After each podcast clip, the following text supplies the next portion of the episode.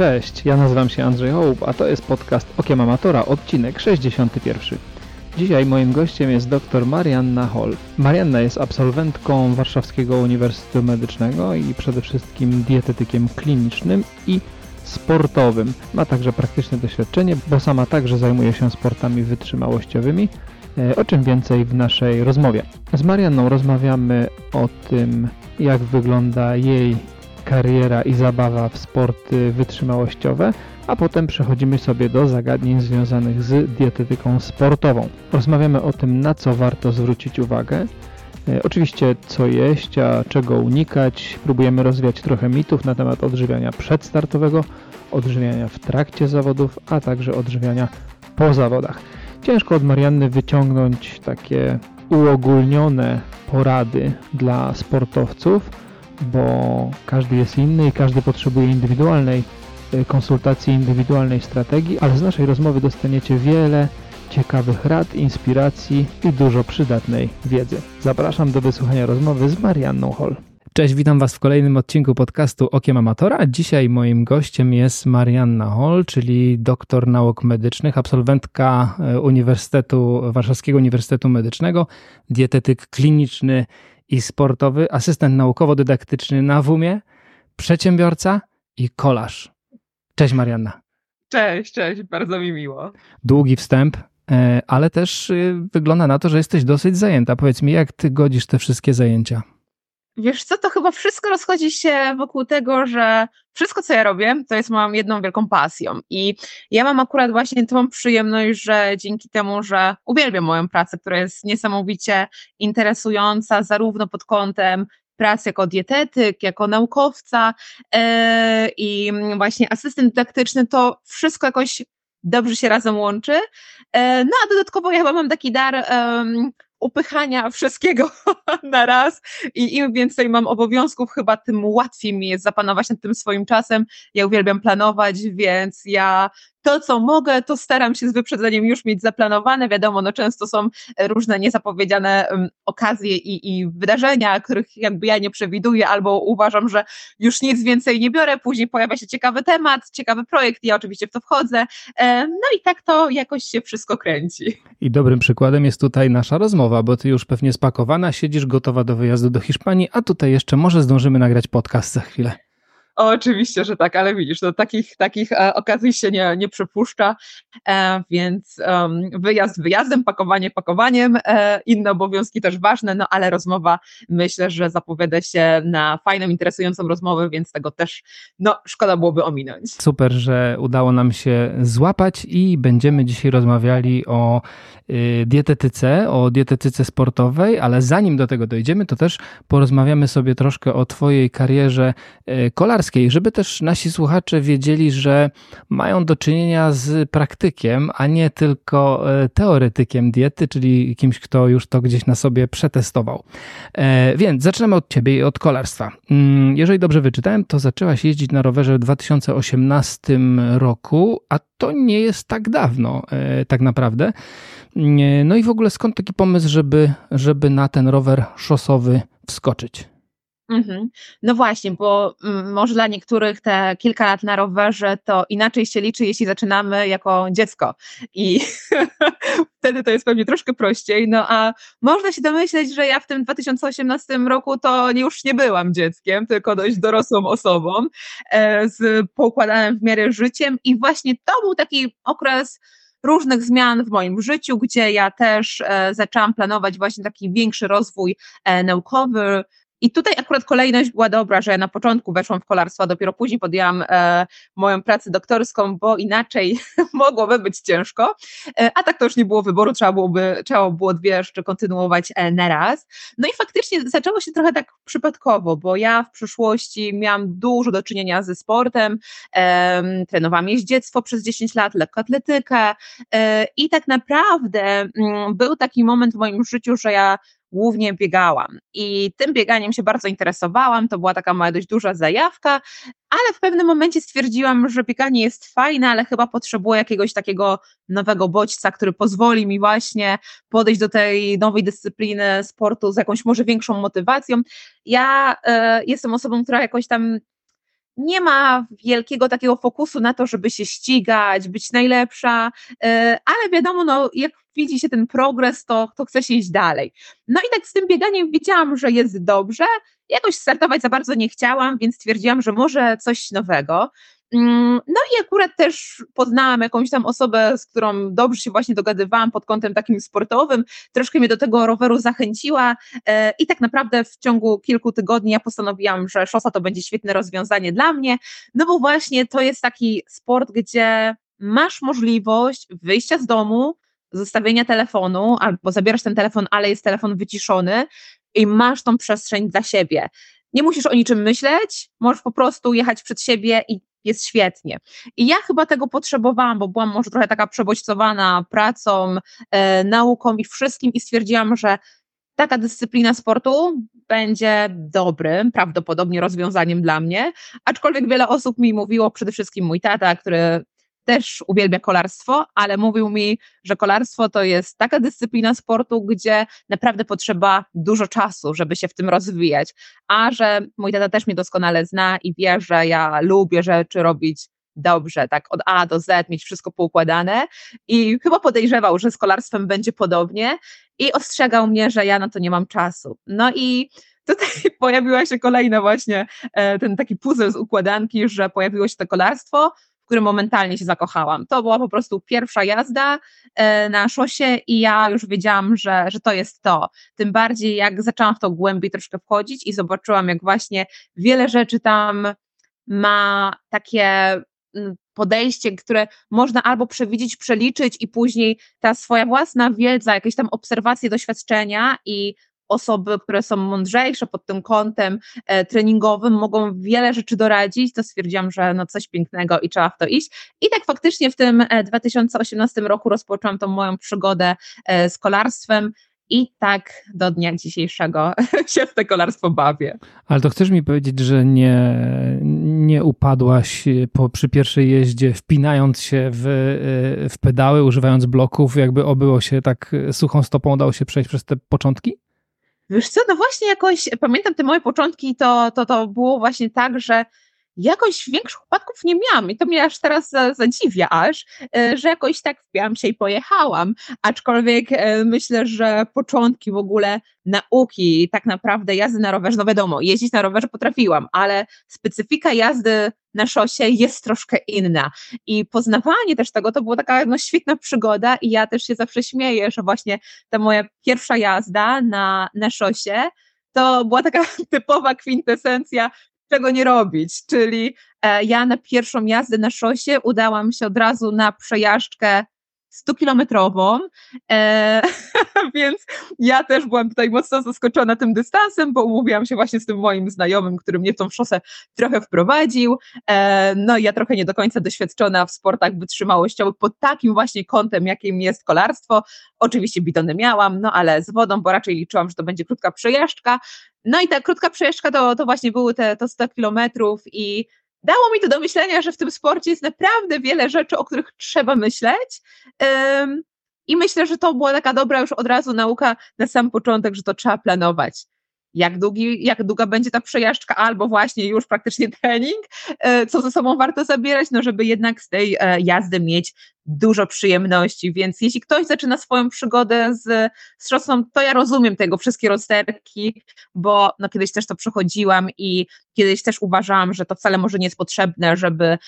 tutaj tak dużą uwagę zwracać na tą ilość płynów, węglowodanów i tak dalej, ale realia są inne, jest to niesamowicie ważne, jeśli tym możemy sobie poprawić komfort jazdy i naszą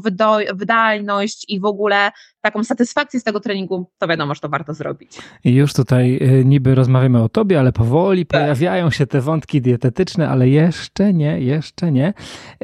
Powiedziałaś, że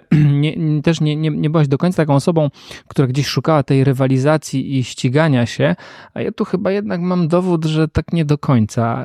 to prawda, bo po 4 latach, czyli w 2022, chciałem powiedzieć rok temu, ale tak naprawdę to już 2 lata temu można powiedzieć prawie, ustanowiłaś rekord kobiet w godzinnej jeździe na czas. No i to jednak chyba jest takie wyzwanie dla kogoś, kto lubi konkurować,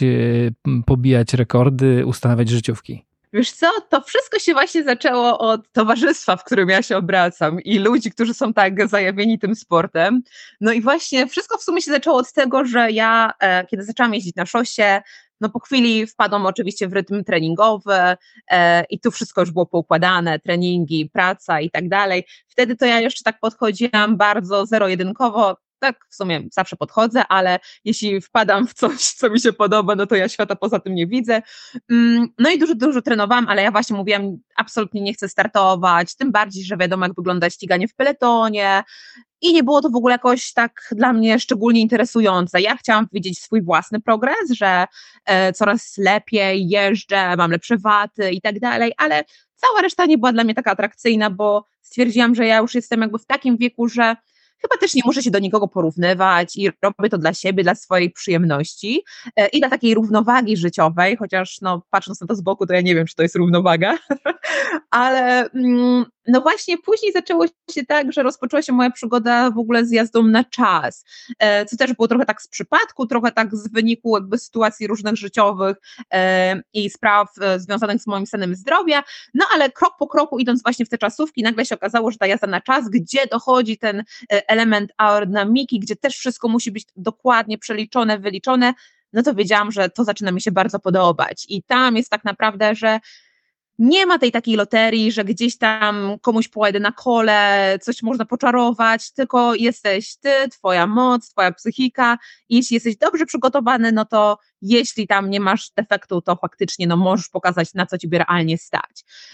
No i tak faktycznie w tą jazdę na czas weszłam i po jakimś tam czasie, kiedy ścigałam się w mastersach,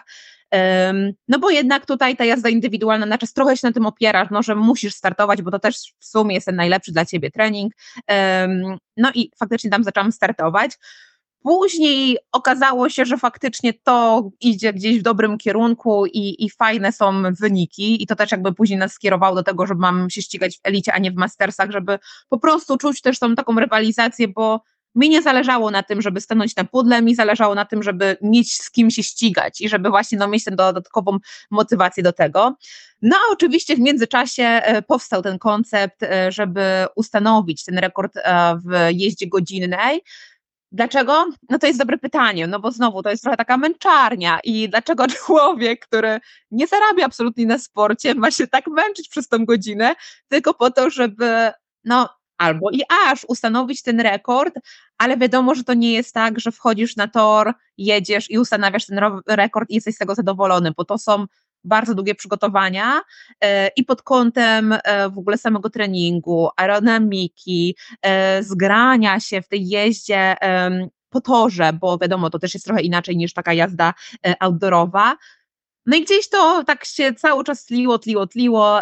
i właśnie było to podsycane konkretnymi osobami, które cały czas gdzieś to mówiło, że trzeba to zrobić i kiedy jak nie teraz, no i faktycznie to się udało. I tak ta droga tak naprawdę wyglądała w dużym skrócie. Się udało, się wypracowało raczej niż udało, ale okej, trzymajmy się tego. Tak sobie myślałem, jak o tym opowiadałeś, że taka godzinna próba czasowa to jest tak naprawdę taki prawdziwy test FTP. Nie? No bo FTP teoretycznie powinno mierzyć tą maksymalną moc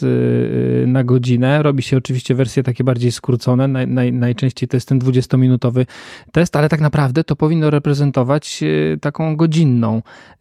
maksymalną możliwość, więc ty masz na pewno to dobrze zmierzone. Ale jeszcze jedna rzecz mi przyszła do głowy wcześniej, jak mówiłaś, że to się zaczęło od biegania, a mianowicie nie pociągało cię w stronę triatlonu? No bo bieganie masz, rower masz, nie wiem jak tam z pływaniem. No z pływaniem to zdecydowanie najgorzej, ale każdy mówi, że pływanie to może najmniej istotne. Prawda. Wiesz co, chyba nie. Mam wrażenie, że właśnie jakby no i tak dużo trenuję, więc myślę, że tam te wszystkie jednostki treningowe i tak czy siak czas by się znalazł i to, czy robię 20 godzin na szosie, czy te 20 godzin rozłożę jeszcze pomiędzy kolejne treningi, to może byłoby to możliwe, ale chyba jednak ten triatlon to nie do końca. Oczywiście jakby ja bardzo podziwiam triatlonistów i chylę czoła za to, ile faktycznie w to też wkładają serca, ale chyba na razie jakby ja jestem na tym etapie, że w ogóle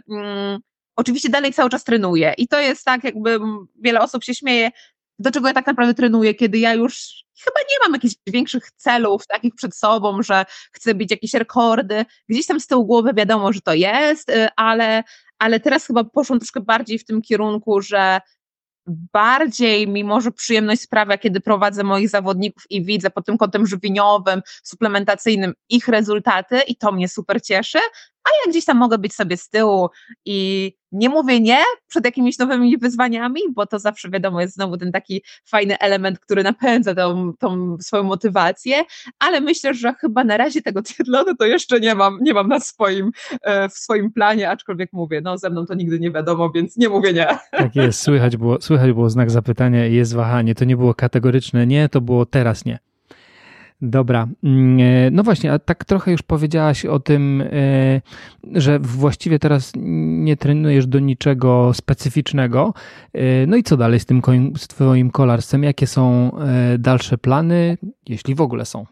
No to jest bardzo dobre pytanie, bo ja tak naprawdę w momencie, kiedy przeszłam do elity i zaczęłam ścigać się w elicie, też głównie tylko w jeździe indywidualnej na czas, no przez to, że to jest moja główna działka i w tym jakby chciałam się rozwijać, w tym robić najlepsze czasy i to się jakby fajnie sprawdzało, fajna była ta koncepcja, bo były te puchary Polski, które no gdzieś tam zawsze były dla mnie w pełni satysfakcjonujące, w międzyczasie właśnie też się pojawiła jazda na torze i trójka, w której ja się jakby specjalizowałam, więc też to był jeden z elementów takiej mojej przygody, kiedy weszłam do kadry narodowej, średniego dystansu, i to jakby, mówię, mocno mnie nakręcało, ale w pewnym momencie tutaj nie jest takie łatwe, kiedy musisz pogodzić wszystkie swoje obowiązki związane z pracą, różnymi projektami i treningami, ale tak jak mówię, to łączyłam i to jakby jest do wykonania. Ja powiem, że jakby jeśli chce się, no to wszystko da się zrobić, tylko trzeba to dobrze poukładać i mieć też to w sobie taką pokorę, bo ja chyba uważam, że to jest w ogóle najważniejsze, że w tym wszystkim jakby trzeba dalej jakby mieć ten szacunek do innych zawodników i też do samego siebie i wiedzieć, gdzie jest jakby moje miejsce i gdzie ja w danym momencie chcę być. I z jednej strony wiadomo, że w sporcie chcę iść dalej do przodu i gdzieś tam chcę podnosić ten swój poziom, ale nie wyznaczam chyba sobie teraz żadnych takich konkretnych celów właśnie ze względu na to, że wokół teraz mojego takiego życia zawodowego, naukowego też się dużo dzieje i chcę gdzieś tam określać swoje takie realne priorytety i chcę wszystko jakby dowozić w najlepszej swojej formie, więc nie chcę czegoś tak robić pół na pół, a później nie być z czegoś zadowolona, że ten mój wynik to nie jest taki, jaki oczekiwałam, bo musiałam ten czas poświęcić na coś innego, więc nie mam na razie konkretnego celu. Może to będą na przykład, załóżmy, Mistrzostwa Polski w jeździe na czas, czy może właśnie na trójkę na torze. Czas pokaże, bo jakby cały czas jestem w treningu, więc też zobaczymy, jak ta moja forma będzie szła do góry i właśnie no, jak moje realia czasowe będą na to pozwalały, żeby to wszystko zgrać. Ale na pewno wiem, że dla mnie sport jest na tyle ważny, że niezależnie od tego, czy ja mam ten cel, czego nie mam, to i tak wiem, że będę trenowała. Co dla niektórych chyba może jest bez sensu, no bo czasem po co się męczyć, jeśli nie masz tego celu i możesz sobie godzinkę przejechać w spokoju i też mieć z tego przyjemność. I takie treningi też jak najbardziej mam, ale wtedy, kiedy mam jakieś interwały czy jakieś inne ćwiczenia, które są zadane przez trenera, ja i tak je wykonuję, bo mimo, że celu na razie nie ma, to i tak wiem, że może w pewnym momencie mi się to przyda. Podziwiam, bo takie trenowanie bez konkretnego celu, czy tam bez jakichś zawodów na horyzoncie, to naprawdę trzeba mieć sporo tej wewnętrznej motywacji. Co innego jest wyjść i się poruszać, tak po prostu bez celu uprawiać sobie sport dla przyjemności, a co innego jest trenować. No tak z mojej perspektywy trenuje się po coś, a ruszanie się i uprawianie sportu może być dla zdrowia i dla przyjemności. Ale dobra, to teraz przechodzimy już sobie do tych tematów bliższych twojej pracy zawodowej, a mianowicie do odżywiania. No i tutaj chciałbym może rozpocząć od takiego bardzo ogólnego pytania, zaczniemy tak z samej góry, a mianowicie jakie są takie istotne zasady żywieniowe dla sportowców wytrzymałościowych, może być na przykładzie triatlonistów, ale nie musi być, chodzi mi generalnie o takie osoby, które trenują 10-15 godzin tygodniowo, czyli tego treningu jest tak dosyć sporo, to o czym tutaj tak warto pamiętać? I to pytanie niby jest takie ogólne i takie dosyć na wysokim poziomie, ale z drugiej strony chciałbym tutaj, żebyśmy tak odpowiedzieli, jeżeli ktoś wysłucha tej rozmowy i wyniesie jakieś takie 3, 4, 5 podstawowych, głównych zasad z tej rozmowy, to żeby to właśnie były te. Wiesz co, to jest bardzo istotne, że wiele sportowców, zarówno amatorów, jak i osób, które wykonują ten sport zawodowo, nie zawsze jest w stanie oszacować, ile tak naprawdę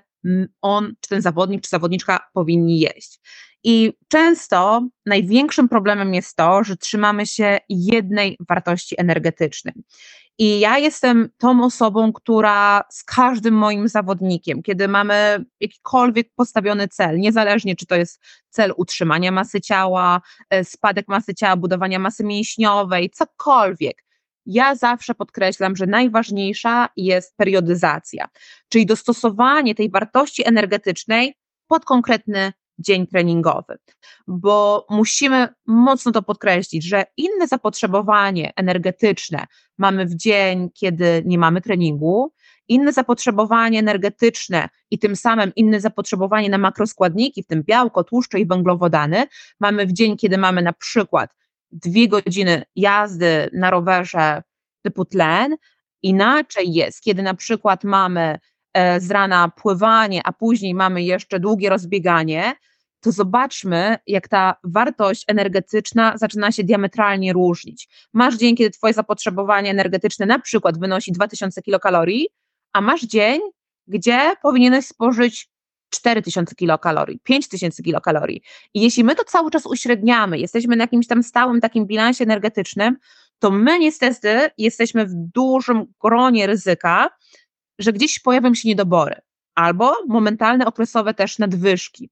A to jest tak naprawdę coś, czego nasz organizm w ogóle nie lubi, czyli nie lubi takiej niestabilności. A my dążymy do tego, co się tak ładnie nazywa, czyli dążymy do homeostazy, czyli takiej równości tego, żeby nasz organizm miał to, czego w danym momencie potrzebuje. I ja bardzo podkreślam tą rolę wartości energetycznej codziennych posiłków właśnie po to, żeby po pierwsze uniknąć tego, co u wielu sportowców się dzieje, czyli wchodzą w większe obciążenia, my utrzymujemy stale tą samą wartość energetyczną, ta masa ciała na przykład spada. Wiele osób oczywiście się z tego cieszy, ale do pewnego momentu, bo cieszymy się do momentu, kiedy utrzymujemy spadek masy ciała, ale generujemy te same moce, tak samo biegamy albo i nawet szybciej biegamy, dobrze się regenerujemy, ale kiedy już jest ten gorszy moment, że ten deficyt jest chroniczny, i my nie dostarczamy tych odpowiednich wartości energetycznych i odżywczych, to nagle co się dzieje? Pogarsza się nasza regeneracja, nas zaczyna odcinać na treningach, te nasze treningi są takie nieefektywne i my nigdzie z tym nie idziemy do przodu. My owszem, mamy tą niższą masę ciała, ale co z tego, jeśli my tego dobrze później nie możemy wykorzystać? Więc pierwsza rzecz to jest ta podstawa, czyli określenie tej prawidłowej wartości energetycznej, a później adekwatne rozłożenie tego na makroskładniki, czyli białko, tłuszcze i węglowodany. Dlaczego? No bo znowu wracamy do punktu wyjścia, czyli samej jednostki treningowej. Inne mamy zapotrzebowanie na przykład na węglowodany w momencie, kiedy mamy długie, intensywne treningi. Inne zapotrzebowanie mamy, kiedy mamy na przykład tylko jakiś trening siłowy, gdzie chcemy podbić na przykład zawartość białka w naszej diecie, a z węglowodanów troszeczkę możemy zejść. Tak samo patrzymy nawet na cel naszej jednostki treningowej, czy to jest trening interwałowy, który trwa na przykład 2-2,5 godziny, gdzie wiemy, że jeśli my adekwatnie nie uzupełnimy tych węglowodanów, to nas zacznie, kolokwialnie mówiąc, odcinać, czy może my wykonujemy trening, gdzie chcemy przesuwać różnego rodzaju progi, jak na przykład wykorzystywanie wolnych kwasów tłuszczowych w naszym organizmie, gdzie wtedy nie ładujemy tych węglowodanów, bo chcemy korzystać z innego źródła energii. I ta samoświadomość później pozwala nam umiejętnie właśnie rotować tymi składnikami odżywczymi, biorąc pod uwagę tego też to, jaki mamy cel, do czego dążymy, jakie są oczekiwania, kiedy jest na przykład impreza startowa, w którym momencie sezonu jesteśmy. To jest niesamowicie ważne, bo tak jak mówię, ta pułapka samych też wartości energetycznych jest trochę zgubna, bo nagle my widzimy, że musimy dobić jakąś tam wartość energetyczną, zaczynamy dojadać jakieś produkty, które nie do końca są wartościowe, tylko po to, żeby uzupełnić źródło energii. No to jest błąd, bo my z tego nie będziemy czerpali tego dobrego, efektywnego źródła energii. Więc źródło energii super ważne i ta ilość wartości energetycznej bardzo ważna. Następnie właśnie umiejętne rozkładanie tego na te makroskładniki. I kolejnym elementem, na który my musimy zwracać uwagę, no to oczywiście są wszelkiego rodzaju witaminy, składniki mineralne. To już są raczej takie elementy dodatkowe, bo jeśli my generalnie dobrze się żywimy, to my najczęściej wszystko to możemy dostarczyć z dietą, no oprócz witaminy D. I tu od razu też można poruszyć ten temat suplementacji, który jest takim tematem momentami kłopotliwym, bo wielu zawodników do mnie trafia z bardzo długą listą suplementów. I kiedy ja zaczynam z nimi to analizować i zaczynam właśnie drążyć, czemu to bierzesz, po co to bierzesz, w jakich ilościach to bierzesz, jak długo to bierzesz, oczywiście cały czas mówimy o tych substancjach najbardziej legalnych, czyli suplementach, ale też trzeba zwracać na to uwagę, że nie zawsze jesteśmy w stanie przewidzieć, jaka to jest jakość tego suplementu,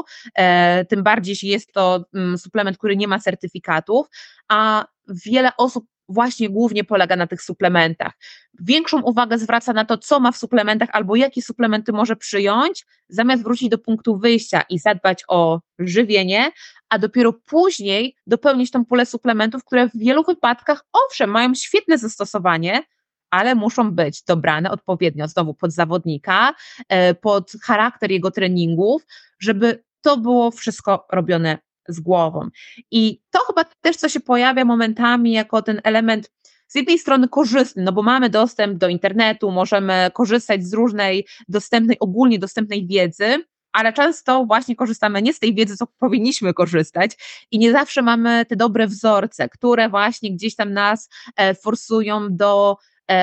jakichś niekoniecznie dobrych wzorców żywieniowych, czy na przykład właśnie do nieodprawidłowej suplementacji. Ja staram się z tym walczyć, bo uważam, że zawodnik, który jest świadomy, który inwestuje bardzo dużo czasu w trening i w to, jak on wszystko musi poplanować z pracą, treningami, wyjazdami, zgrupowaniami i tak dalej,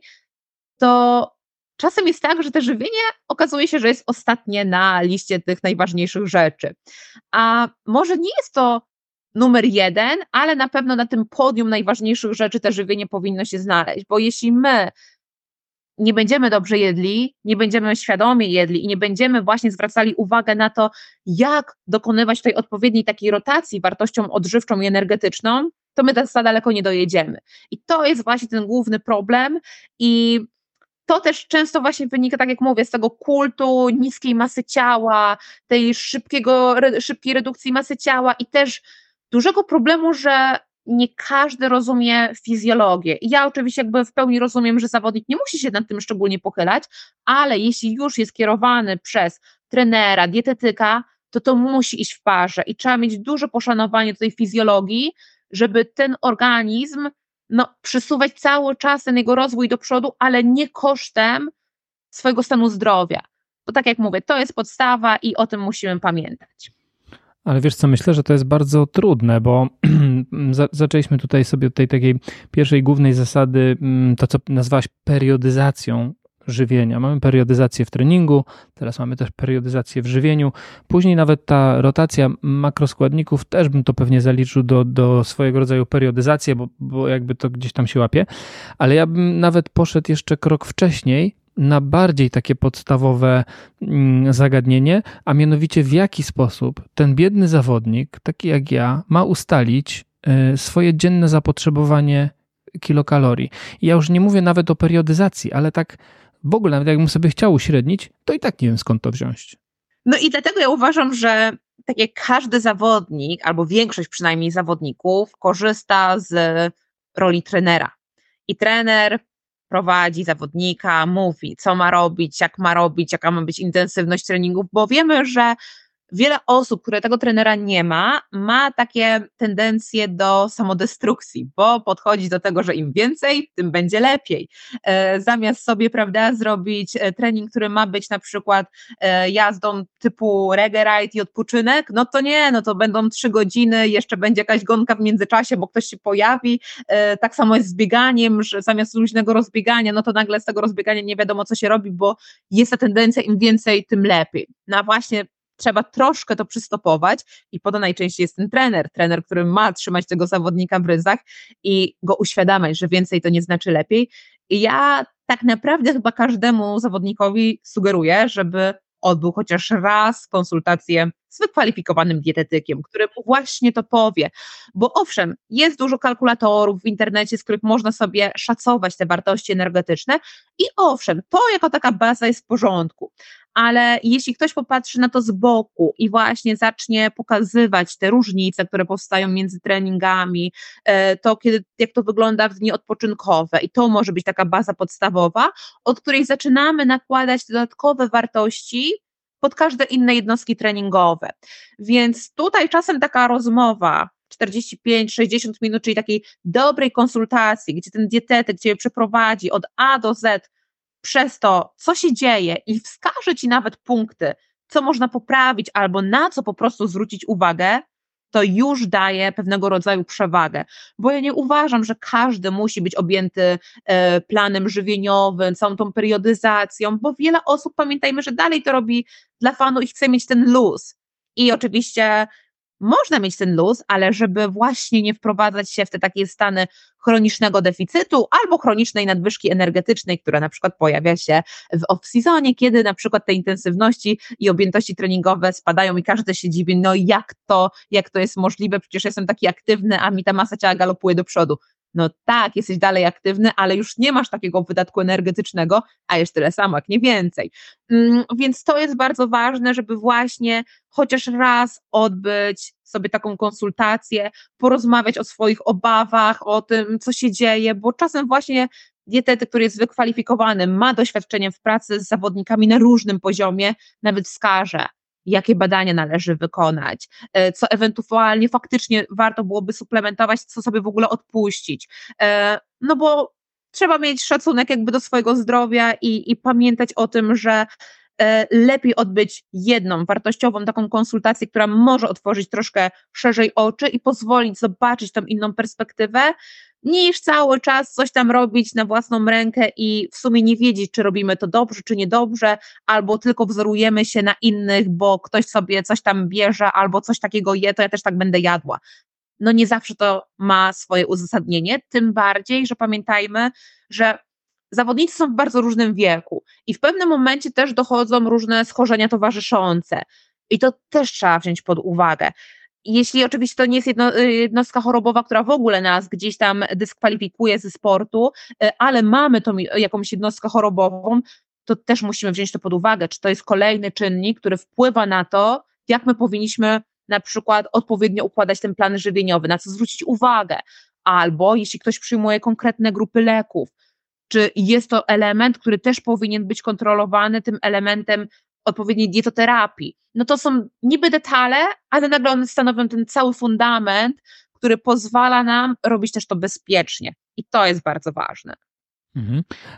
Jak najbardziej. Ja się tak zastanawiam, taką, jak powiedziałaś, godzinną konsultację nawet zrobić sobie raz w życiu, ale potem ja wyjdę z takiej konsultacji, dostanę na karteczce napisane: tyle zalecane jest węglowodanów, tyle zalecane jest białka, takie jest twoje zapotrzebowanie kaloryczne na dzień. Co ja z taką karteczką zrobię? I potem z takimi informacjami, ile węglowodanów, ile białka. Wiesz, jeżeli używamy żeli energetycznych w trakcie treningu, to tam wszystko mam fajnie napisane, ale ja jeżeli na obiad jem sałatkę, pierś z kurczaka i ziemniaki, no to tak naprawdę ja nie będę tego ważył codziennie, żeby sprawdzać kaloryczność, czy już nie daj Boże próbować szacować makroskładniki. Na pewno. I to jakby znowu musimy sobie postawić jakby pytanie, do czego dążymy, prawda? Bo jeśli na przykład to, jak my aktualnie się żywimy, jest, dietetyk określi na przykład, że jest okej, prawda? Ale może doradzić, tu w tym na przykład momencie przed treningiem spożywaj tego więcej, tego mniej, na to zwróć uwagę. Nie zawsze my musimy patrzeć na przykład na te procentowe rozliczenie, że musisz danego dnia zjeść 50% węglowodanów, 60% węglowodanów, bo wielu osób faktycznie nie do końca będzie wiedziało w ogóle, co z tą informacją zrobić. Więc oczywiście można na jakiś czas na przykład wejść sobie na taki plan żywieniowy, żeby realnie zobaczyć, o jakich wartościach my mówimy. Czy ja powinnam na przykład na śniadanie zjeść, 5 łyżek płatków owsianych, czy może 10 łyżek, bo wiele osób tego nie wie i w końcu je sobie 7 łyżek płatków owsianych i się z tego cieszy, że jest dobrze, a znowu jednego dnia to może być za dużo, a drugiego może być za mało. Więc na pewno jakby taka dalsza konsultacja, jeśli my tego potrzebujemy, jest skazana i akurat w sporcie wytrzymałościowym, gdzie naprawdę ci zawodnicy mają dużo obciążenia, mają duże zapotrzebowanie energetyczne, to jest ważne, żeby poznać te proporcje. Oczywiście my nie musimy tego robić w takich warunkach laboratoryjnych, że każdy posiłek będzie przeważony i tak dalej, bo to nie zawsze o to chodzi, ale ważne jest, żeby zobaczyć mniej więcej, o jakich wartościach my mówimy, bo do momentu, tak jak mówię, kiedy jest dobrze, to jest dobrze, ale jak zaczyna coś się sypać, bo pojawiają się kontuzje, bo pojawia się spadek odporności, pojawia się jakieś chroniczne zmęczenie, zaburzenia endokrynologiczne, właśnie które są efektem tych licznych niedoborów, które się pojawiają, no to jest nagle, ojej, a co tutaj się wydarzyło i dlaczego? Przecież ja jem, ale znowu się okazuje, że jemy, ale za mało. Albo właśnie nie to, co powinniśmy jeść. I to jakby o to chodzi tak naprawdę, po to jest chyba ta dietetyka sportowa też, żeby tych zawodników uświadamiać, pokazywać im i dawać te cenne wskazówki, drogowskazy, którą drogą iść. Tym bardziej, że no widzimy, są różne mody, różne koncepty, jeśli chodzi o strategie żywieniowe, ale zawsze trzeba patrzeć na ten taki czynnik indywidualizacji, bo dla jednego lepiej się faktycznie sprawdzi, kiedy obniżamy sobie pulę węglowodanów w danym momencie, a inna osoba o niższym pułapie węglowodanów już będzie miała bardzo ciężko i nie będzie mogła normalnie funkcjonować, więc nie ma takich uniwersalnych bardzo wskazówek, wiadomo są, ale jeśli patrzymy na tą już jednostkę, która chce coś osiągnąć więcej, no to tutaj trochę nie ma przypadku. To jest tak samo jak z fittingiem, prawda? No po to fitujemy rower, żeby dobrze nam się jeździło, dobrze się generowało moc i z tym żywieniem jest troszkę podobnie, że po to układamy sobie jakieś plany żywieniowe, żeby to było idealnie dostosowane pod daną osobę. Tak sobie myślę, że takie uśrednione rady dietetyczne sprawdzą się, jeżeli ktoś chce być średnim zawodnikiem. A jeżeli chcesz być bardzo dobrym zawodnikiem, to muszą to być indywidualne. Mimo wszystko myślę, że są takie zasady ogólne bardzo, których warto się trzymać i tutaj chciałbym się parę takich rzeczy dopytać, może rozwiać kilka mitów, a mianowicie, czy na trening można wyjść na czczo? Żeby uprościć trochę odpowiedź, powiedzmy sobie na godzinny trening w tlenie, no może 60 do 90 minut maks. I tak, ja bym powiedziała, że tak, tylko znowu my musimy popatrzeć, jaki mamy cel tego treningu. I wiele osób gdzieś tam trochę błędnie uważa, że taki trening na czczo to nie ma racji w ogóle bytu. No ma rację bytu, jeśli mówimy sobie na przykład o tym, że chcemy właśnie przysuwać trochę ten próg wykorzystania wolnych kwasów tłuszczowych w naszym organizmie. I jeśli to jest trening typu właśnie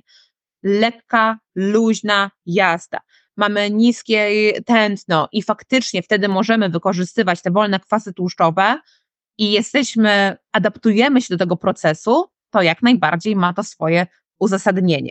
I często te treningi nawet mogą trwać dłużej niż te 60 minut, no bo wiadomo, my docelowo zawsze mówimy, że po tych 60 minutach to już na pewno trzeba jeść, ale nie w każdym momencie. No właśnie, kiedy my chcemy przesuwać sobie trochę te progi wykorzystania wolnych kwasów tłuszczowych jako źródło energii, owszem, ale jeśli my byśmy planowali na czczo zrobić 2 godziny, które będą silnymi, mocnymi interwałami, bez węglowodanów, to tutaj trochę się mijamy już z celem tego treningu, bo tam korzystamy z czego? Z węglowodanów, z glikogenu, który mamy w mięśniach. I jeśli my tej energii nie będziemy dostarczali, to my się z tego glikogenu po prostu wypstrzykamy i już nic z tego nie będzie i zacznie nas prawdopodobnie gdzieś odcinać. Więc my znowu, dobierając strategię żywieniową i rodzaj treningu, musimy to adekwatnie połączyć. No znowu gdzieś tam się pojawiały te mity, to jak ja będę trenowała na czczo, to ja szybciej schudnę. No tak i nie, bo jeśli ja wrócę z tego treningu i będę piekielnie głodna i zjem więcej, przekraczając gdzieś ten mój próg energetyczny, no to nic mi po tej redukcji masy ciała. Ale jeśli ja chcę właśnie bardziej adaptować ten mój organizm do zużywania wolnych kwasów tłuszczowych, które są zużywane właśnie w tych niskich strefach tętna, ma to sens, ale jakby nie patrzymy na ten trening pod kątem takim redukcyjnym masy ciała, tylko właśnie bardziej pod kątem adaptacyjnym do wykorzystania substratu energetycznego. Więc tu znowu patrzymy na to, jaki jest cel treningowy, jakie jest zastosowanie tego, moment sezonu i jak to w ogóle łączymy z dalszą strategią żywienia w dany dzień. Okej, to teraz idziemy w kolejny temat, a mianowicie przed treningiem już sobie omówiliśmy, a teraz przed zawodami. Powiedz, jak warto się odżywiać przed zawodami, aby nie tylko być dobrze przygotowanym do startu, ale też uniknąć tych problemów żołądkowych, które często gdzieś tam mogą się przytrafiać. No właśnie, i tutaj jest trochę taki problem, że od razu wszystkim się zapala światełko, to mówimy na pewno o carb loading. I owszem, w wielu momentach należy o tym carb loadingu porozmawiać i też go mądrze przeprowadzić. Bo chyba największy błąd, z którym ja się bardzo w ogóle często spotykam, to jest taki carb loading, który jest oparty na tym, że jemy po prostu dużo. Dużo jemy wszystkiego, albo w ogóle jemy tylko wielką kolację, która będzie na przykład, nie wiem, 4 talerze makaronu i ja świetnie się rano będę się świetnie czuła. No raczej nie, bo jeśli my na koniec dnia spożyjemy tak dużą ilość węglowodanów, owszem, my tam uzupełnimy sobie ten rezerwuar glikogenu w naszym mięśniach, w wątrobie, ale skok glukozy, skok insuliny, który wtedy tam następuje, też może powodować, że my się czujemy ociężali. Jeśli robimy w ogóle to na wieczór, to w ogóle będziemy prawdopodobnie mogli mieć jakieś zaleganie treści pokarmowej w jelitach, co raczej czego byśmy woleli unikać w dzień zawodu. Więc tutaj też my musimy popatrzeć na kilka dni przed naszym startem. Jak wyglądają nasze treningi? Czy my na przykład schodzimy z objętości i na przykład też z intensywności, ale zachowujemy nasze stosunkowo podobne żywienie i tylko delikatnie podbijamy ilość tych węglowodanów, więc my cały czas utrzymujemy ten prawidłowy rezerwuar glikogenu w naszych mięśniach. Czy jest tak, że mamy jeszcze właśnie takie mocniejsze jednostki podtrzymujące, które realnie mogą nas troszkę szczyszczać z tego glikogenu, ale mądrze go uzupełniamy w trakcie treningu i po treningu i staramy się tylko delikatnie podbijać tą pulę węglowodanów. Jeśli my wiemy, że ten nasz na przykład wyścig trwa więcej niż 90 minut, czyli oczywiście mówimy to już o triatlonie, no i w większości na przykład wyścigów szosowych, to owszem, zwiększamy ilość tych węglowodanów, ale możemy to sobie rozłożyć na cały dzień albo nawet na 2 dni, w zależności od tego też, jak nasz przewód pokarmowy toleruje większą podaż węglowodanów. No, żeby właśnie uniknąć tego, że każdy posiłek kończymy, czujemy te przepełnienie, czujemy się objedzeni, no bo nie tędy droga. Tak samo carb loading to nie tylko jakby to, że jemy nagle, nie wiem, 2 tabliczki czekolady i popijamy to sokiem, bo wtedy będzie dużo węglowodanów. No jest dużo węglowodanów, ale też jest dużo tłuszczów na przykład i nie do końca o to chodzi, prawda? My musimy to robić umiejętnie, schodząc na przykład z ilości błonnika w danym produkcie, ale też najczęściej jest to bardzo kwestia indywidualna i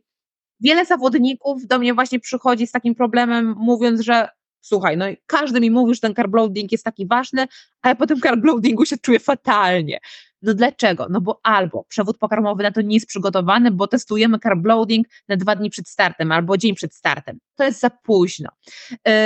I to często są osoby w ogóle doświadczone w tym sporcie, które jakby nie są tam z przypadku i nie jest to ich pierwszy start, ale robią notoryczne te same błędy i zawsze się dziwią, co jest nie tak, że jednostki treningowe idą dobrze, a przychodzi dzień startu i coś tam jest nie w porządku. Więc my te strategie musimy sobie troszkę szybciej przetestować i właśnie wiedzieć, na ile my realnie jesteśmy szczyszczeni z tego glikogenu przez jednostki treningowe i ile przez to musimy dostarczać dodatkowej puli węglowodanów, a na ile tak naprawdę ten carb loading to jest tylko podtrzymanie naszego aktualnego żywienia i w którym momencie w ogóle my się znajdujemy. I to od razu zahacza też o koncept tego, co się dzieje w dni startu, jeśli chodzi o, na przykład o żywienie w trakcie jazdy na przykład na czas, czy na przykład podczas biegu, no bo wiadomo, kiedy płyniemy, to nic nie jemy. I tutaj problem z głowy z jednej strony, ale z drugiej strony no wiele osób zapomina, że może jeszcze warto byłoby spożyć jakąś pulę węglowodanów tuż przed tym pływaniem, żeby już się troszkę zabezpieczyć. I właśnie, jeśli my dopiero takie rzeczy testujemy w dniu zawodów i pierwszy raz otwieramy jakiś żel albo pierwszy raz zaczynamy zwiększać tą pulę węglowodanów, to ryzyko, że ten zawodnik pochoruje się w trakcie wyścigu jest bardzo wysokie. Czy jest to warte tych wszystkich starań i przygotowań? No trochę szkoda, bo no, ja zawsze mówię, że trzeba szanować tą swoją pracę i ten nakład, który jest w to wkładany i później właśnie testowanie w dniu wyścigu, no to kończy się najczęściej katastrofą. I ktoś mówi, no ale jak to każdy mówił, że trzeba jeść dużo węglowodanów, to co tutaj nie zagrało? No zawodnika może nie odetnie, ale zaburzenia ze strony przewodu pokarmowego, które się będą pojawiały,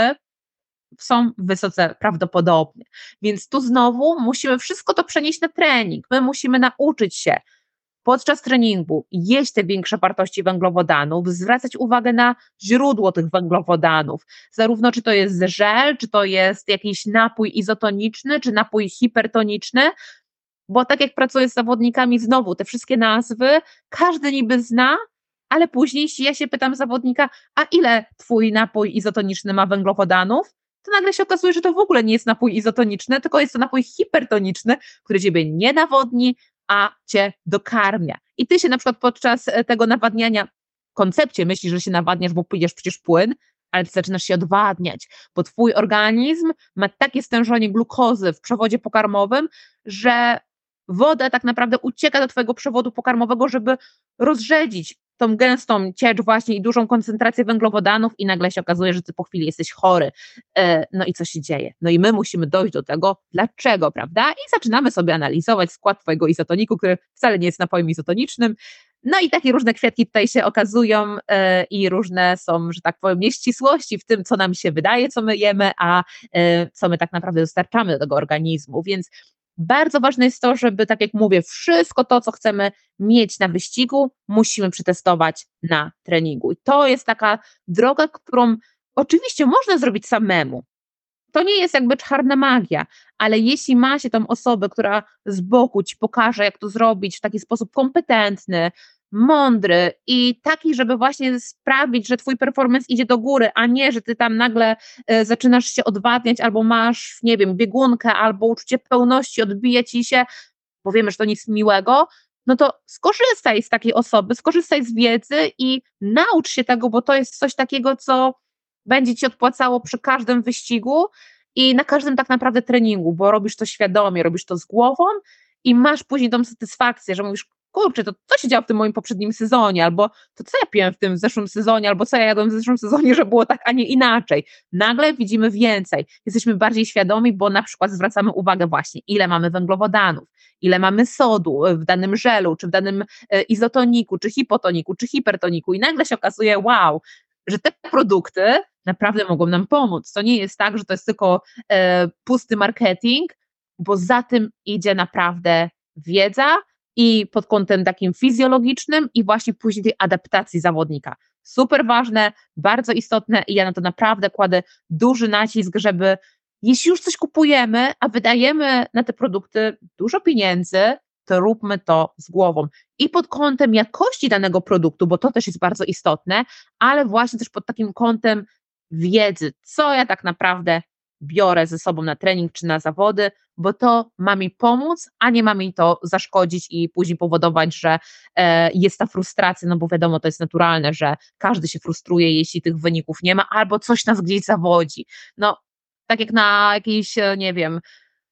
złapanie gumy, albo nie wiem, jakieś sprzętowe sprawy, no czasem nie mamy wpływu, to z żywieniem naprawdę mamy duży wpływ, jeśli to mądrze robimy. Po części też już odpowiedziałaś na moje kolejne pytanie, bo chciałem zapytać o takie główne zasady odżywiania w trakcie zawodów. Powiedzieliśmy sobie, co robić przed, powiedzieliśmy o carb-loadingu i teraz w trakcie zawodów, no już na pewno dwie tutaj takie istotne zasady przytoczyłaś. Pierwsza to przetestować wcześniej to, co będziemy, czym będziemy się na zawodach odżywiali i to na pewno jest gdzieś tam istotne. Zaplanowanie sobie tego i sprawdzanie, co tak naprawdę przyjmujemy, prawda? Co w tych produktach, które będziemy przyjmowali, się znajduje? O czym jeszcze warto pamiętać? Albo może się uda jakąś taką radę w miarę taką uniwersalną przekazać odnośnie na przykład, nie wiem, zużycia węglowodanów na godzinę albo przyjęcia określonej ilości węglowodanów na godzinę. Mówimy o wysiłku takim dłuższym, powiedzmy 2 godziny plus, czy tam 4-godzinne, czy 5-godzinne zawody na połówce, czy nawet 10-godzinny 9 Ironman. Takie mówimy o dłuższym wysiłku. Tak. No właśnie, tutaj na pewno musimy sobie wszystko przeliczać na godzinę naszego wysiłku i też musimy to odpowiednio podzielić na to, kiedy my możemy realnie jeść. Wiemy, że akurat, no tak jak powiedzieliśmy, pływanie odpada, jeśli chodzi o żywienie, bo może nam troszkę to ułatwia, ale tutaj bardzo ważne jest to, co zjemy przed i też jak się nawodnimy. Bo wielu znowu zawodników robi taki klasyczny błąd, że przestaje pić i jakoś o tym zapomina, zamiast już znowu troszkę się zabezpieczać. Odpowiednio należy zawsze nawodnić ten organizm z uwzględnieniem tego, czy my już w danym momencie potrzebujemy te węglowodany, czy może potrzebujemy troszkę więcej sodu, tak żeby też nie dochodziło tutaj do odwodnienia czy zaburzenia gospodarki wodno-elektrolitowej. No i wybiegamy z tej wody, prawda? I teraz ta koncepcja tego, my musimy przewidzieć, ile na tym rowerze będziemy, jakie będzie tempo. No wiadomo, że to, co często się dzieje, mocny początek, trochę się zakwaszamy, później odpuszczamy troszkę, łapiemy oddech, później znowu gdzieś tam dociskamy, więc to jest wszystko taki metabolizm mocno mieszany. Tutaj no nie lecimy tylko z wolnych kwasów tłuszczowych, nie lecimy na niskim tętnie, tylko raczej jesteśmy w tych górnych strefach mimo wszystko, nawet jeśli mamy gdzieś tam założenie, że mamy jechać lżej, to i tak patrząc po moich zawodnikach, to każdy i tak bardziej dociska niż odpuszcza. No i wtedy my musimy wiedzieć, ile my realnie możemy ze sobą zabrać, pod też takim kątem logistycznym.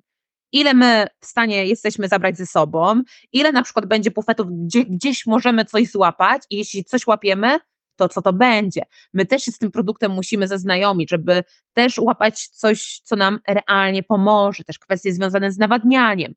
Ile my mamy ze sobą bidonów. Ile w tych bidonach chcemy mieć węglowodanów, ile chcemy mieć sodu, to jest ważne i nie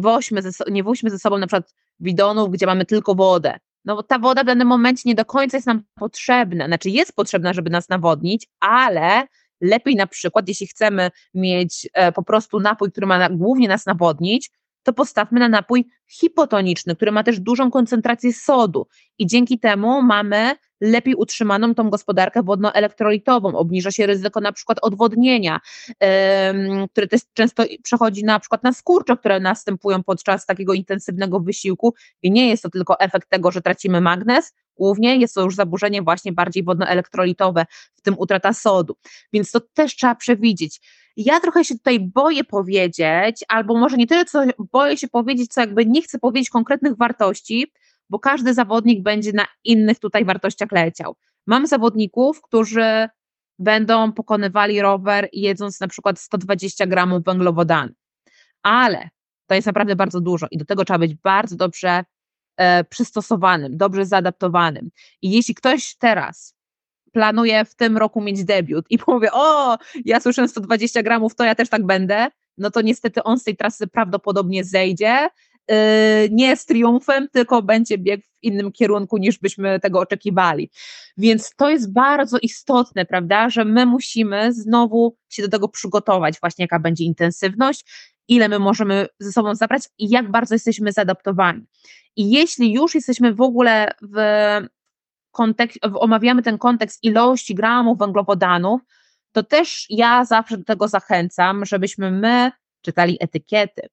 Po co? Nie tylko po to, żeby zobaczyć, ile mamy węglowodanów, ale zobaczmy, jaki rodzaj węglowodanów my tam mamy. Czy mamy glukozę, czy my mamy glukozę i fruktozę, jaki rodzaj glukozy mamy, czy my mamy na przykład maltodekstrynę, czy cyklodekstrynę. Dla wielu osób to w ogóle jest jakaś tam pomyłka, no bo co z tego, no wezmę to, co wezmę, wszyscy na tym się ścigają i jest dobrze. Ale my możemy z tych węglowodanów też bardzo mądrze korzystać, szczególnie jeśli chcemy iść w te górne widełki podaży węglowodanów, to zwracajmy właśnie uwagę na to, że nie powinna to być sama glukoza czy sama fruktoza, mieszajmy te dwa cukry po to, żeby ta efektywność wchłaniania była lepsza. Możemy właśnie patrzeć na rodzaj węglowodanów, maltodekstryna, która uwalnia się bardziej dynamicznie, cyklodekstryna, która uwalnia się troszkę bardziej stabilnie. Są to rzeczy, Ja szczerze powiedziawszy z doświadczenia powiem, większość zawodników w ogóle nie patrzy i dopiero kiedy ja o tym opowiadam i tam się cieszę z tego, jakie tutaj są najnowsze badania, jakie są odkrycia, jak warto to wykorzystać, to nagle ktoś mówi, o faktycznie, można coś takiego zrobić, można to wykorzystać. Tak samo, no po to mamy różne wartości węglowodanów w tych żelach albo napojach, które spożywamy, żeby z tego umiejętnie korzystać, bo raz będziemy potrzebowali żel, który ma na przykład 20 gramów węglowodanów, a raz możemy skorzystać z produktu, który ma 50 gramów węglowodanów albo 55 gramów węglowodanów i już właśnie ma te mieszane źródła glukozy i fruktozy. I my to możemy zrobić efektywnie i my dzięki temu właśnie możemy też zwiększyć tą adaptację przewodu pokarmowego, żeby poprawiać te wchłanianie węglowodanów i ich efektywność. Więc to jest w ogóle temat rzeka. Ja bym pewnie mogła tutaj mówić i mówić przez kolejne godziny i to byłby pewnie najdłuższy podcast i ja nie wiem, czy każdy by tutaj wytrzymał do końca, ale mówię po to, żeby jakby rodzić tą samoświadomość i właśnie te zainteresowanie i nawet jakby ja od razu tutaj powiem, tak jakby wtrącę trochę taki coś dodatkowego i od siebie, że ja z firmą 226ERS właśnie dążymy do tego, żeby rodzić tą samoświadomość w zawodnikach, bo nam nie chodzi tylko o sam produkt, tylko właśnie chodzi o to, żeby ten zawodnik, który wybiera dany produkt, wiedział, co on od tego produktu oczekuje. I dzięki temu właśnie mamy tą możliwość, że ten zawodnik będzie mówił, okej, to mi pomogło, to mi zaszkodziło, ja już wiem dlaczego. Tak samo jak z roweru schodzimy i wchodzimy w strefę biegania. I tu, co się najczęściej dzieje, to jest, nie chcę powiedzieć dramat, ale wiele zawodników sobie przekreśla tym bieganiem szansę na dobry wynik, bo przestaje jeść, bo przestaje pić, bo po pierwsze nie są do tego przyzwyczajeni, bo jest wielki kult tego, że dobra, to tam przebiegnę te 12 km, 15 km, to 24 km też przebiegnę i nic nie muszę jeść, nic nie muszę pić, ale dlaczego to sobie robimy, jeśli my możemy jeść, możemy pić, jeśli szczególnie mamy jakieś większej intensywności i poprawiać sobie ten performance, a nie ścinać się do zera i później nie mieć siły, bo wiemy, że często w tym bieganiu może się wiele wydarzyć i możemy dużo zyskać, możemy dużo stracić. Ale żeby zyskać, to my musimy mieć na to siłę, musimy mieć energię i musimy właśnie mieć tą naukę prawidłowego żywienia w trakcie i prawidłowego nawadniania. I znowu musimy wybrać to, co my odpowiednio tolerujemy. Czy może wolimy właśnie sięgać po żela o mniejszej zawartości węglowodanów, ale robić to troszkę częściej i podbijać sobie ten pułap na przykład takimi mniejszymi dawkami typu 18 gramów węglowodanów, niż wciągać żel, który ma 55 gramów i nagle mnie zacznie, że tak powiem, trochę mulić, brzydko mówiąc. Ale nie dlatego, że coś jest nie tak z żelem, tylko robimy to w złym momencie, bo wiemy, że na bieganiu jest nam ciężej przyjąć tą większą pulę węglowodanów, więc zróbmy to na przykład mniejszymi bolusami, ale troszkę częściej. Więc znowu to jest taka strategia, którą trzeba wypracować trochę albo 1 na 1 z zawodnikiem, albo zawodnik może to robić sam, ale czasem różnie to się kończy i finał czasem jest taki, że wielu zawodników znowu do mnie trafia i mówi, wiesz, ja już tyle wszystkiego próbowałem, bo myślałem, że da się to zrobić samemu, ale chyba nie zawsze da się to samemu zrobić, bo czegoś brakuje. No i wtedy pojawiam się z wielką przyjemnością ja, która bardzo w ogóle lubi te zagadnienia związane ze sportem. Ja się też w ogóle wywodzę z dietetyki klinicznej, więc dla mnie metabolizm i cała fizjologia jest super istotna. I wtedy można to mądrze połączyć z tym, co się dzieje w sporcie, jak reaguje ten przewód pokarmowy, jak reaguje indywidualnie zawodnik, no bo to są rzeczy bardzo istotne, bo nagle się okazuje, że ktoś tam przetawkował kofeinę, bo wszystkie żele ma z kofeiną i jakby jest tego nieświadomy, albo ma jakieś tam dodatkowe produkty i nagle się okazuje, że to nie ma sensu, prawda? No możemy wybrać inny produkt, który lepiej się sprawdzi. Tylko czasem właśnie jakby potrzeba tej drugiej osoby, która troszkę poprowadzi tę rękę, trochę to wytłumaczy, trochę pokaże inne światło, trochę powie, co robią na przykład inni zawodnicy z jakiejś tam czołówki, bo czasem to jest też takie inspirujące i pokazujące, że dlaczego niektórzy mają takie wyniki. Czy to jest kwestia tylko ich talentu, czy tego, że mają faktycznie wszystko poukładane przez aerodynamikę, kombinezony, odpowiednie buty do biegania i tak dalej, i tak dalej. I właśnie wisienką na torcie jest te żywienie, jest ten fueling w sporcie i właśnie już ta samoświadomość, którą czasem musimy troszkę na sobie poeksperymentować, bo nie u każdego zawodnika sprawdza się to samo, ale Jeśli pracujemy 1 na 1, to my te zależności faktycznie możemy sobie rozłożyć na czynniki pierwsze i wtedy wiemy, co warto, co nie warto, co się sprawdza, co się nie sprawdza i tym samym jest później ten lepszy rezultat. Ja nie wiem, czy żywienie jest wisienką na torcie, czy przypadkiem nie jest tym tortem samym, bo tak naprawdę to chyba nie jest marginal gain, tylko to jest bardziej chyba taka podstawa, jednak paliwo. Ale chciałem wrócić jeszcze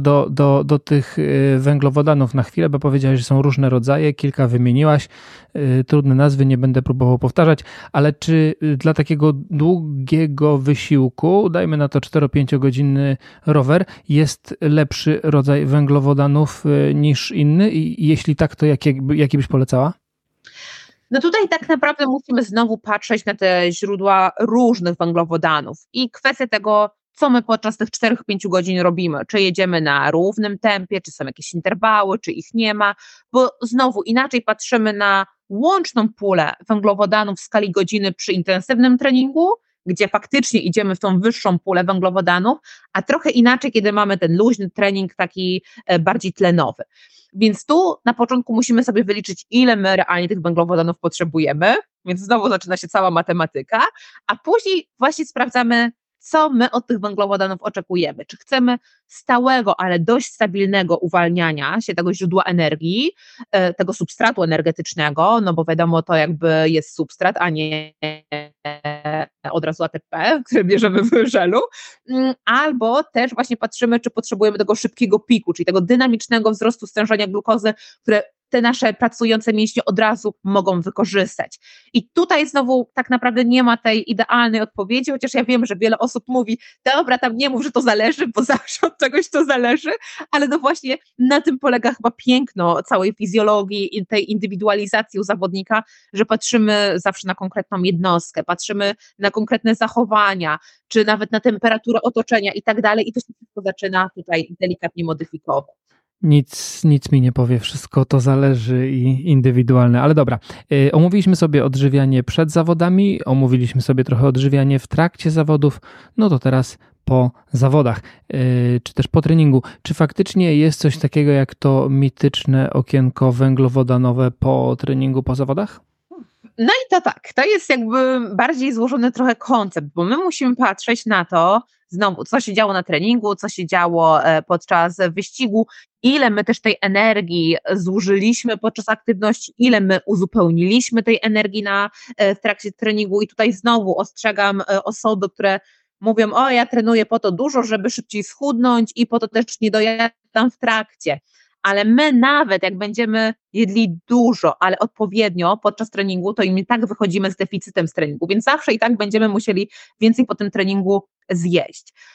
I jeśli chodzi o uzupełnianie tej energii bezpośrednio po zawodach czy bezpośrednio po treningu, no powinniśmy to zrobić, bo my chcemy z tego katabolizmu, w którym my jesteśmy, wejść w anabolizm, czyli od razu wpływać na to, żeby po pierwsze uzupełniać tę straconą energię, uzupełniać te rezerwy glikogenu w naszych mięśniach, no i jeśli na przykład to też ma być trening, który promuje na przykład budowanie masy mięśniowej, żeby ten mięsień faktycznie mógł się prawidłowo odbudować. To nie jest tak, że ja muszę 5 minut po treningu zjeść albo dokładnie 15 minut po treningu, bo jeśli tego teraz nie zjem, to już w ogóle fatalnie, ale powinniśmy mieć ten taki nawyk, że kończymy trening i jednak zaraz dostarczamy to źródło energii, żeby nie przeciągać tego okresu niejedzenia. I w tym wypadku no, często sprawdzają się bardzo dobrze produkty, które w ogóle nam ułatwiają dostarczenie tego źródła energii, bo też często wiemy, że jesteśmy na dużym zmęczeniu i apetyt po prostu znika. Te pierwsze momenty po treningu to jest ten efekt zmęczenia i niechęć do jedzenia. I wtedy na przykład takie produkty typu recovery drinks sprawdzają się rewelacyjnie, bo dostarczamy od razu i źródło węglowodanów, i białka, daje nam to te pierwsze źródło energii, daje nam ten pierwsze właśnie źródło makroskładników i to pozwala nam na to, żeby chwilkę się tam ogarnąć, dojść do siebie i już po prostu przygotować sobie ten posiłek, który już będzie pełnowartościowy, bo często błędem jest znowu to, że albo długo po tym treningu nie jemy i nagle napada nas ten wilczy głód i jemy po prostu wszystko, co mamy w zasięgu dłoni, co jest trochę znowu błędem, prawda? No bo my tak naprawdę z tego dużego deficytu nagle wchodzimy w taką nadwyżkę energetyczną i znowu trochę wchodzimy w takie nie do końca świadome żywienie. Znowu możemy dostarczać nie do końca te składniki, które w danym momencie byśmy chcieli dostarczyć, więc na pewno warto tutaj zadbać o taki posiłek bezpośrednio po treningu, czy to będzie w takiej formie gotowego suplementu, czyli recovery drink, czy my go zrobimy po prostu w swoich własnych domowych warunkach, typu na przykład zmiksujemy sobie skyr z bananem, albo zjemy serek wiejski z waflami ryżowymi, możemy uzyskać podobne generalnie proporcje, ale musimy o tym myśleć, żeby właśnie unikać tych takich sytuacji, które nagle się pojawiają, i to często jest na przykład efekt taki, który ja widzę u wielu zawodników, to co się dzieje po porannej jednostce treningowej, czyli basen, bo po basenie trzeba biec do domu albo od razu do pracy, nie ma czasu w ogóle na śniadanie i później ten pierwszy posiłek to jest dopiero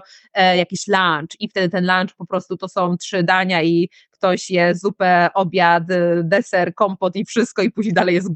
głodny. I znowu ta regeneracja potreningowa gdzieś też jest zaburzona, no bo my przez długi okres nie jemy, no i jak ten organizm ma się odbudować? Później my to nadrabiamy, ale nadrabiamy to z górką, te zaburzenia metaboliczne też gdzieś tam nie będą takie dla nas atrakcyjne, bo tak jak mówię, duże wyrzuty insuliny i tak dalej, nieważne, ale to jest naprawdę istotne, żeby patrzeć na to, co kiedy się pojawia, żeby też na przykład nie przekładać tej największej puli energetycznej na sam koniec dnia, bo nagle ten wilczapet właśnie nas dopada na wieczór i my jemy kolację, a po kolacji to jemy przekąskę, a po przekąsce jemy kolejną, drugą kolację i tak dalej, i tak dalej. Wydaje mi się, że większość osób, które to jakby słuchają, to mogły to przypisać do siebie i ja wiem, że to jest naturalne, ale nie do końca fizjologiczne i to jest jakby naturalny mechanizm naszego organizmu, ale moglibyśmy to sobie troszkę ułatwić, też żeby nie obciążać tego przewodu pokarmowego na sam wieczór, tylko zrobić to troszkę mądrzej, rozłożyć tą wartość energetyczną na cały dzień, a też trzeba pamiętać, że w ogóle pokrycie tak dużej wartości energetycznej nie jest takie proste i tak jak jeszcze mamy tam spożyć sobie, 3500 kilokalorii, 4000 kilokalorii, to nie jest źle, ale jeśli wchodzimy w pułap 7000 kilokalorii, kiedy pół dnia byliśmy na treningu i później jeszcze trzeba to wszystko przejść, nie jest to łatwe, dlatego trzeba to robić z głową, żeby właśnie później nie było tak, że jednego dnia wychodzimy z tego dnia z dużym deficytem, a następny dzień to nadrabiamy i nie możemy się najeść, bo cały czas ten deficyt gdzieś za nami chodzi, więc takie planowanie i myślenie o tych posiłkach przed, w trakcie, po treningu czy po zawodach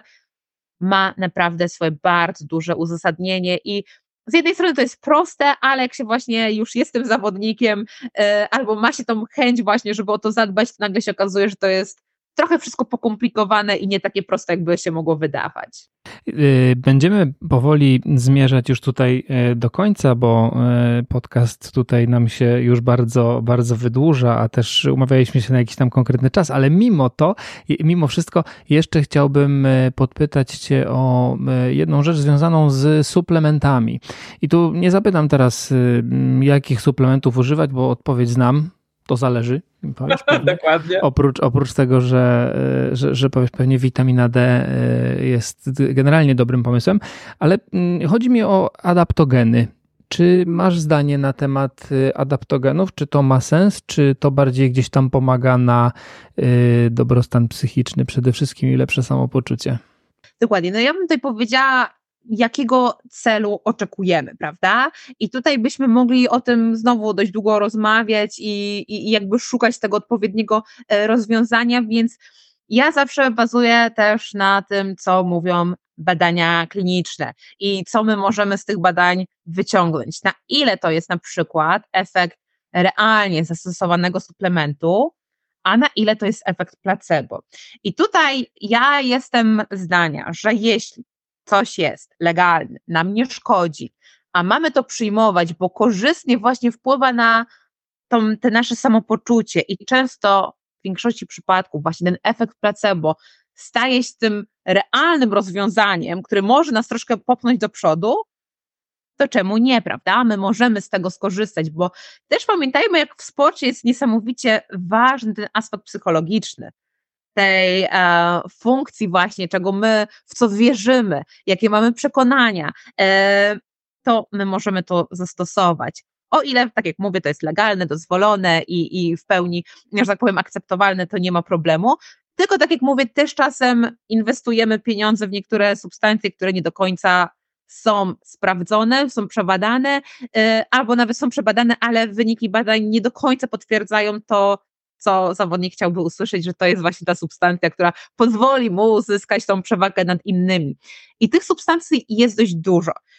I dlatego jak ja na przykład często z moimi zawodnikami pracuję i opowiadają mi o tej liście suplementów i staramy się znaleźć właśnie te zależności, co na co i po co i w jakiej dawce, no to nagle tam listę można o połowę uszczupić albo nawet o 1/3. Co jest w porządku, no bo ktoś może zaoszczędzić pieniądze na coś innego. Ja, że tak powiem, jestem fanką tego, że jeśli suplementujemy, to robimy to w pełni świadomie, z pełnym zastosowaniem, po co, kiedy i dlaczego i z odpowiednim dawkowaniem. I do momentu też, kiedy nie ma wartościowych badań naukowych, badań klinicznych, które są przeprowadzane na odpowiedniej grupie badanej, kiedy mamy tutaj właśnie odpowiednie kontrole i tak dalej, to trochę to czasem jest takie wróżenie z fusów, ale tak jak mówię, czasem ten aspekt psychologiczny jest niesamowicie ważny. I ja mam niektórych takich zawodników, co bardzo wierzą w niektóre substancje i my gdzieś tam wiemy w kuluarach, że to nie tak, ale oni się czują lepiej, prawda? No i wiadomo, jak na przykład mamy sok z buraka, azotany, które wiemy, że realnie mają liczne badania kliniczne potwierdzające korzystny skutek i faktycznie możemy to zobaczyć. I to może kogoś tak naprawdę poprawić ten performance, ale mamy też na przykład niektóre badania z innymi substancjami, które są dostępne na rynku, ale wiemy, że są nieskuteczne. Ale ktoś uważa, że się po tym lepiej czuje, więc albo jest tą jednostką, którą realnie się lepiej czuje po tym produkcie i może gdzieś mieści się w tym zakresie, gdzie to pomaga, albo to jest też siła psychiki. I też czasem szkoda odbierać zawodnikowi tą właśnie szansę poczucia się lepiej przez jakiś tam preparat, który przyjmuje, ale tak jak mówię, ja jestem zwolennikiem tego, że jeśli możemy zredukować ilość tych substancji dodatkowych, szczególnie o takim niepotwierdzonym działaniu, to tego się trzymajmy. Bardziej zwróćmy uwagę na te substancje, które realnie mają swoje uzasadnione działanie i też właśnie zwracajmy uwagę na to, w kontekście nawet samej regeneracji, albo zwróćmy uwagę na przykład na probiotyki, które można stosować, które też mają bardzo dobre działanie, szczególnie u sportowców, którzy mają częste infekcje, ryzyko spadku odporności, gdzie probiotyki mogą naprawdę realnie pomóc, jeśli chodzi na przykład o zapalenie górnych dróg oddechowych,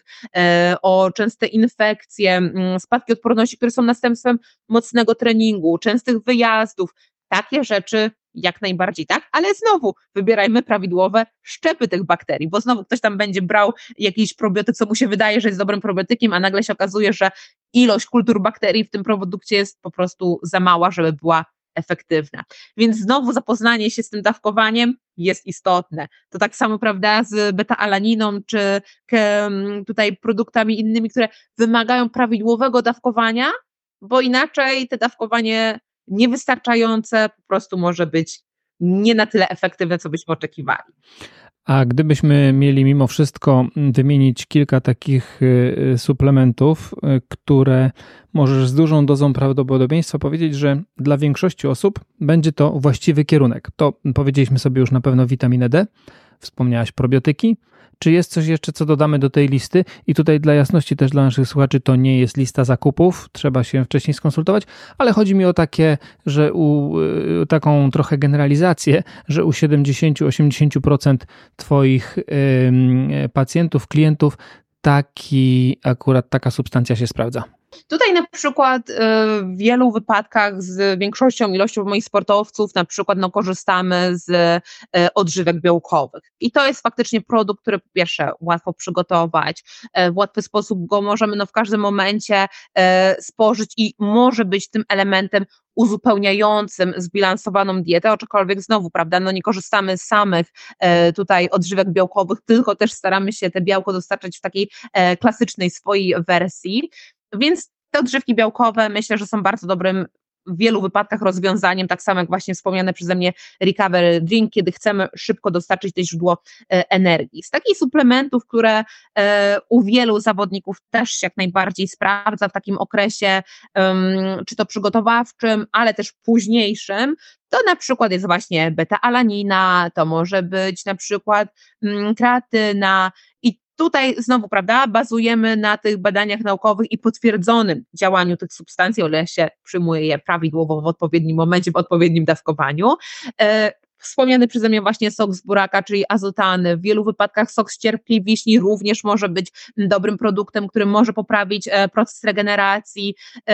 więc tutaj ta lista produktów, to wcale nie jest tak, że ja powiem, o, nie warto niczego brać z tych suplementów, bo o suplementach oczywiście mówimy cały czas,